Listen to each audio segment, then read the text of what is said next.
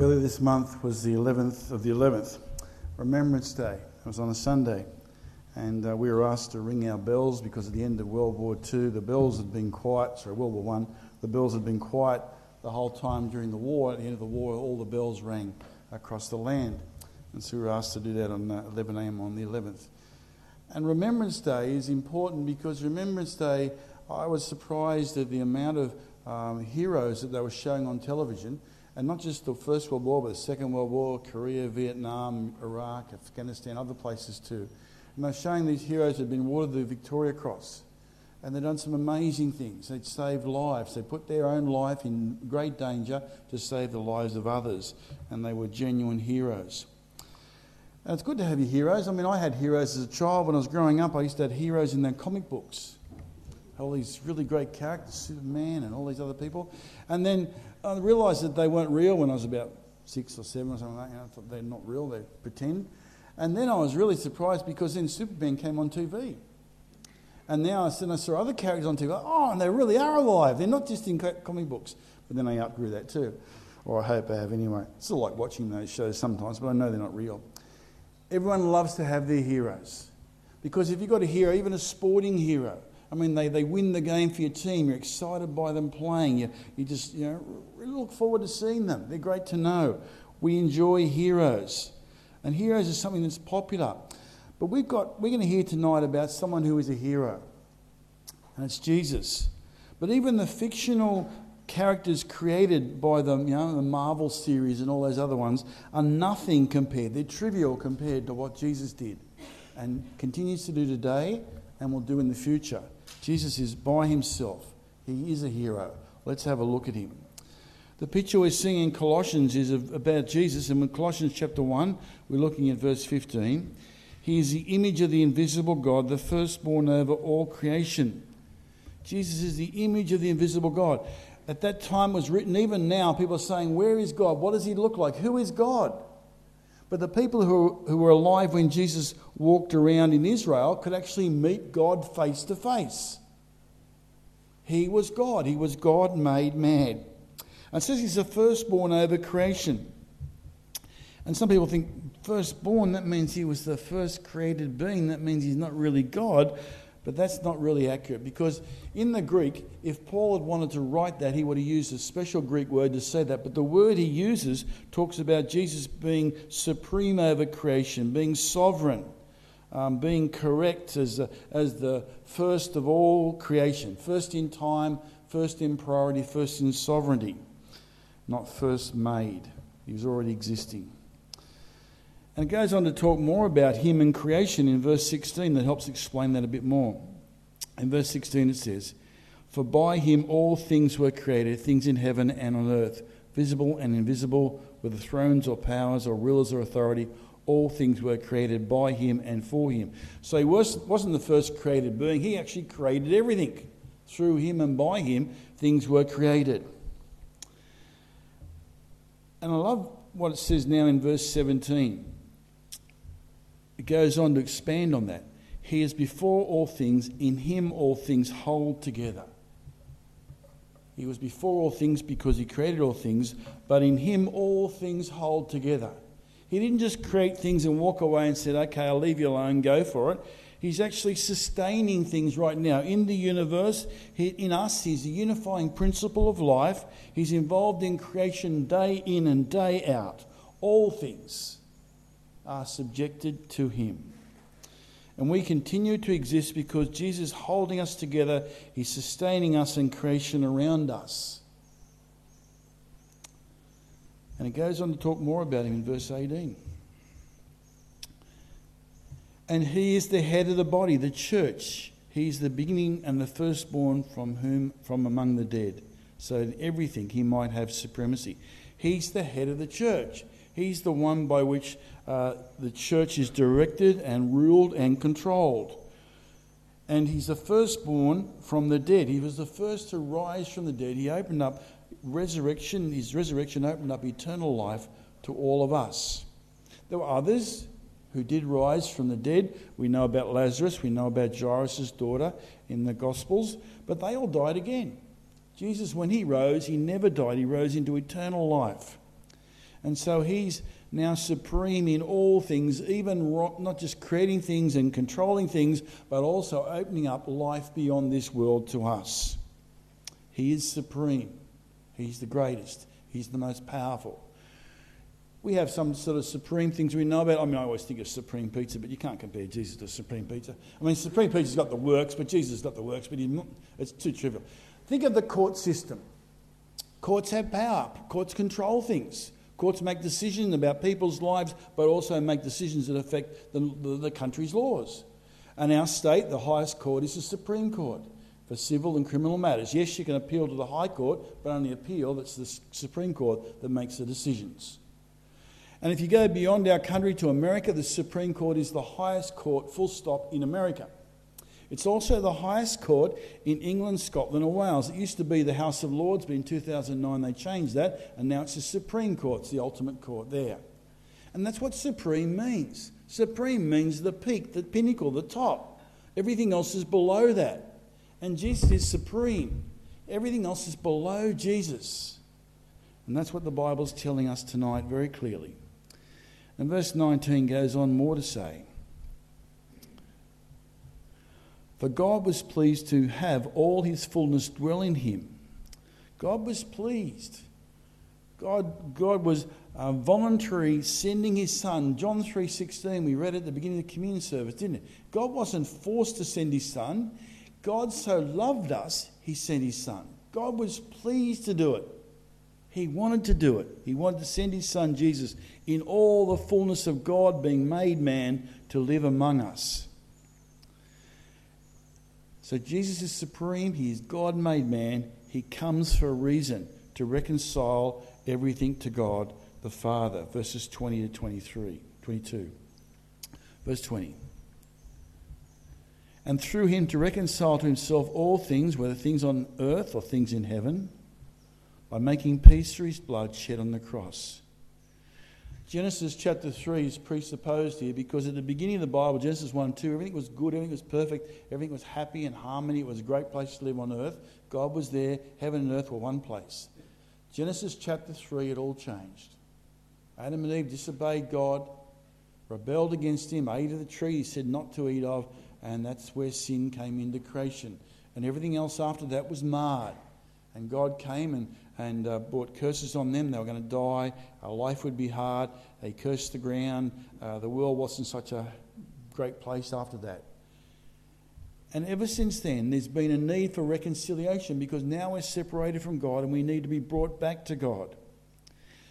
And saying here that Jesus reconciles all things, things on heaven and, and earth, He's reconciling them, bringing them back to God, and making peace through His blood shed on the cross.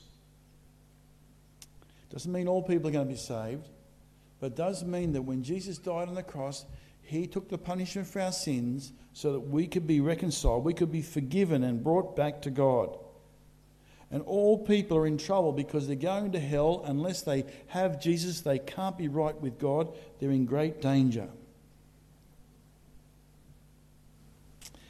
And Jesus made peace when he did that.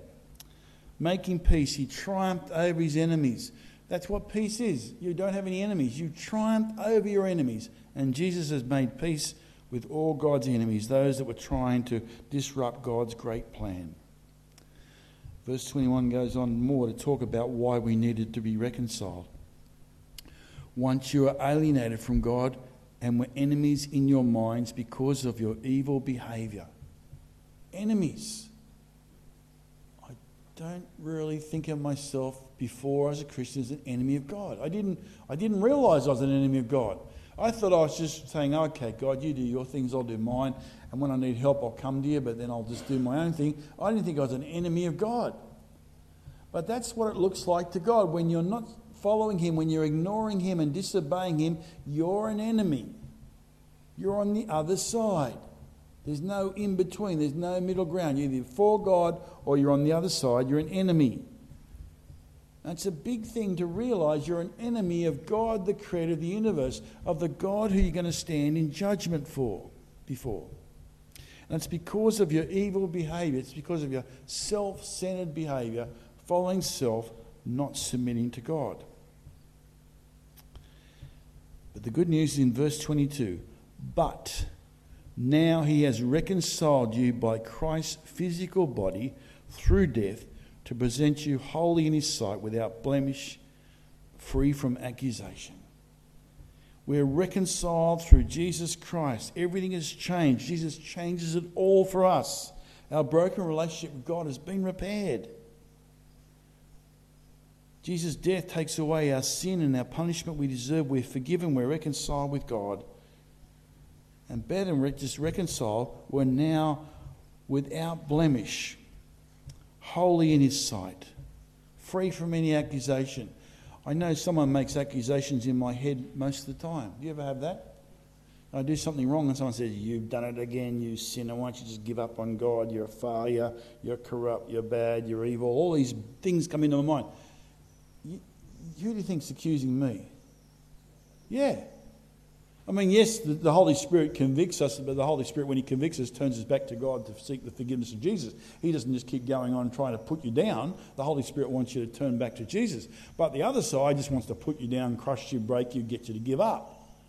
Have a mental breakdown. If He can do that, He's really happy because He's really wrecked you up. But we're going to be free from accusation because of Jesus. So when that rubbish starts coming, saying, No, Jesus died for me. I'm forgiven.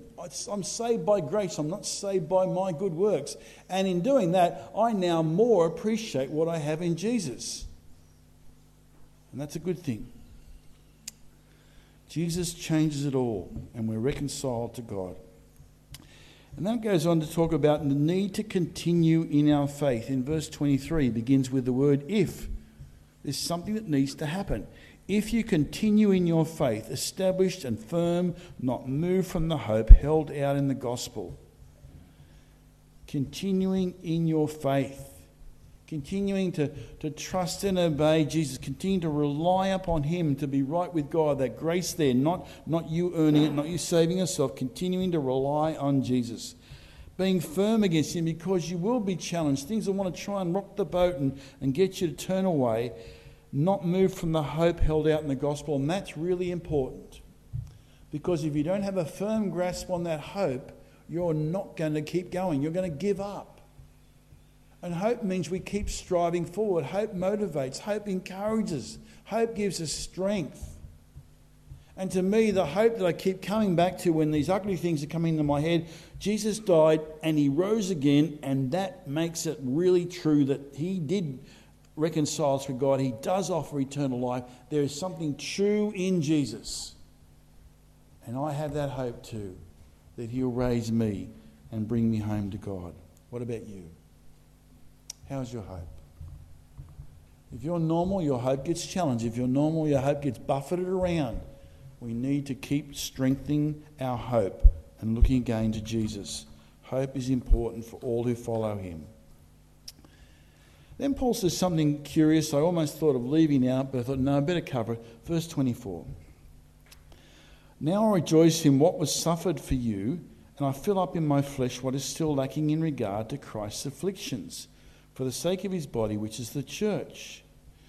It could almost sound that point that Jesus' death on the cross wasn't enough, and Paul had to suffer too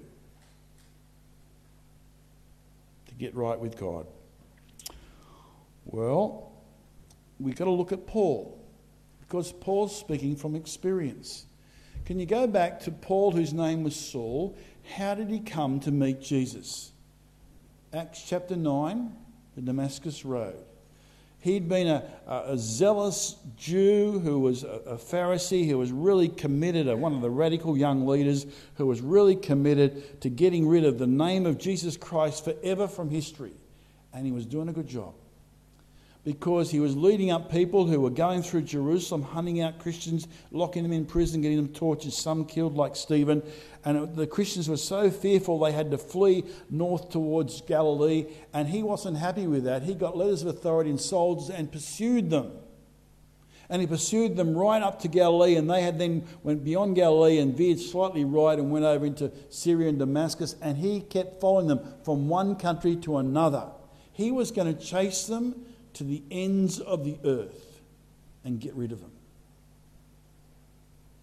Three miles out of Damascus, a blinding light appears to him. Uh, Acts chapter 9, verse 4. And in that blinding light, Jesus talks to him. And what does Jesus say to him? Saul, Saul, why do you persecute me? But how could Saul persecute Jesus? Because Jesus had risen from the dead. He was at the right hand of God the Father. Jesus in heaven. How can Saul persecute Jesus if he's in heaven? He can't. Who was Saul persecuting? The followers of Jesus. And so that's the connection. That's why Paul says here. Paul knows that when followers of Jesus are persecuted and suffer, that's suffering for Jesus.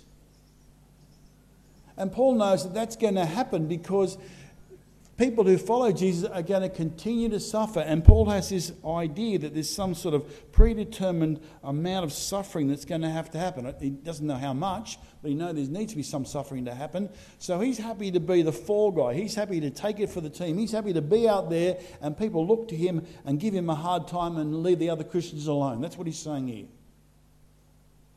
He's suffering and he doesn't mind suffering if, if others will be left alone and he'll bear the brunt of it. That's okay with him. That's what he's saying.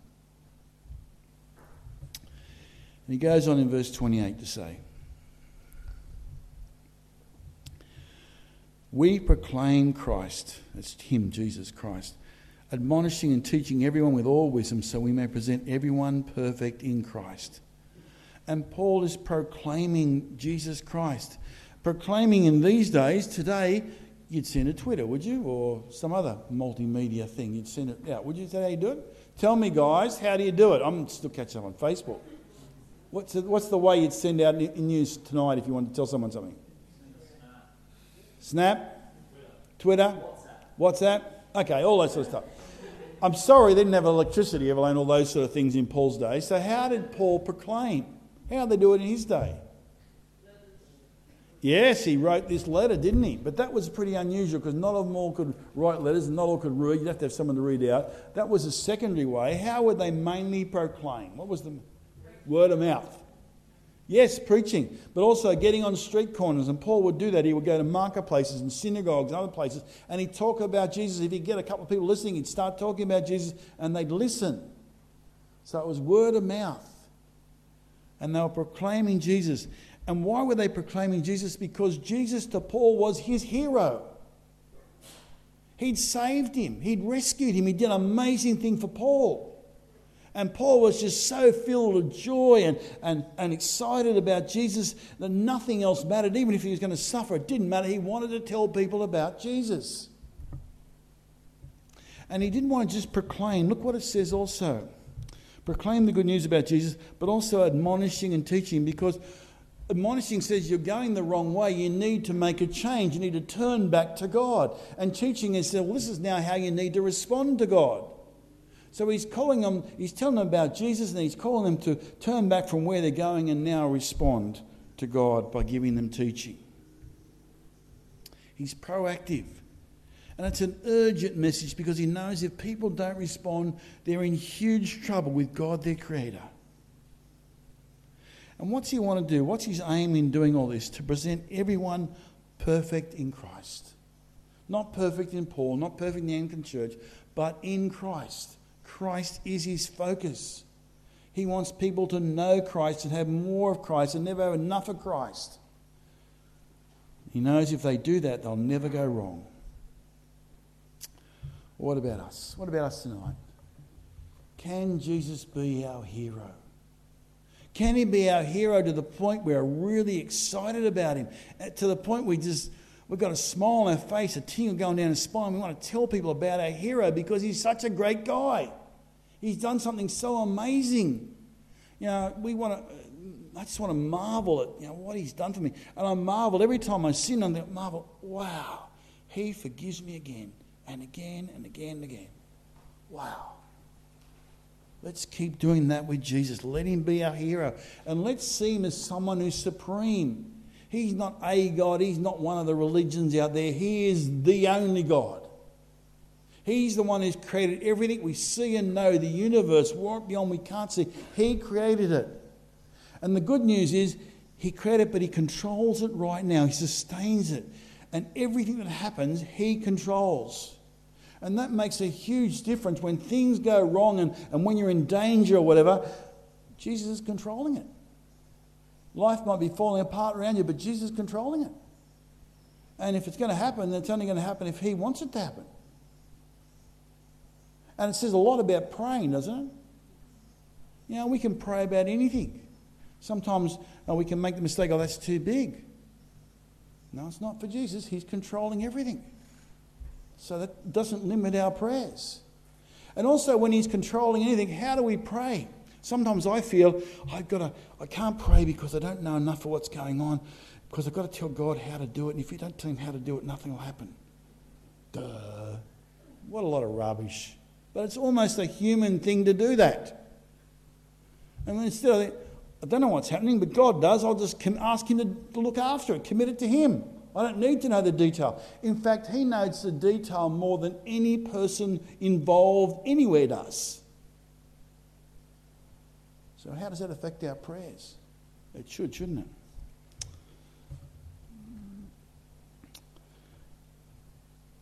I want us all tonight to go away from here and take another look at Jesus and take another look. Well, if he's our hero, if all this is true, what does it mean now for me? What does it mean for how I live? What does it mean for how I'm going to approach things this week? How I'm going to respond? And what does it mean, too, about the whole idea of proclaiming Jesus? I mean, you might not be a person who's going to go up to someone one to one and proclaim. And why don't you join us at Hannah Park Carols and help do serving over there? We're going to proclaim Jesus to thousands of people there. We do it at the Hawkesbury Show when we have that. We do it at Restore here on Friday nights. We do it at Waves over the road. We do it at Ripples. We do an SRE in Sunday school and, and, and sorry, schools and, and primary and high schools every week. We're doing it as a church. Join up and help proclaim Jesus. Sometimes proclaiming Jesus, you don't have to be the upfront person. You can be behind the scenes doing things, but you're also helping in proclaiming Jesus. And we can all do that. Because as a group of followers of Jesus, we need to proclaim Him far and wide. And yes, sometimes it'll be personal. So sometimes a neighbour or, or family person will say, Well, why'd you go to church on Sunday? Or, or what's this? Or what's that? They'll ask you a question and it'll, it'll automatically give you an opportunity to talk something about Jesus. And that's the time we need to bite the bullet and say, Help me, Jesus, and, and bumble in and do something. Have a go.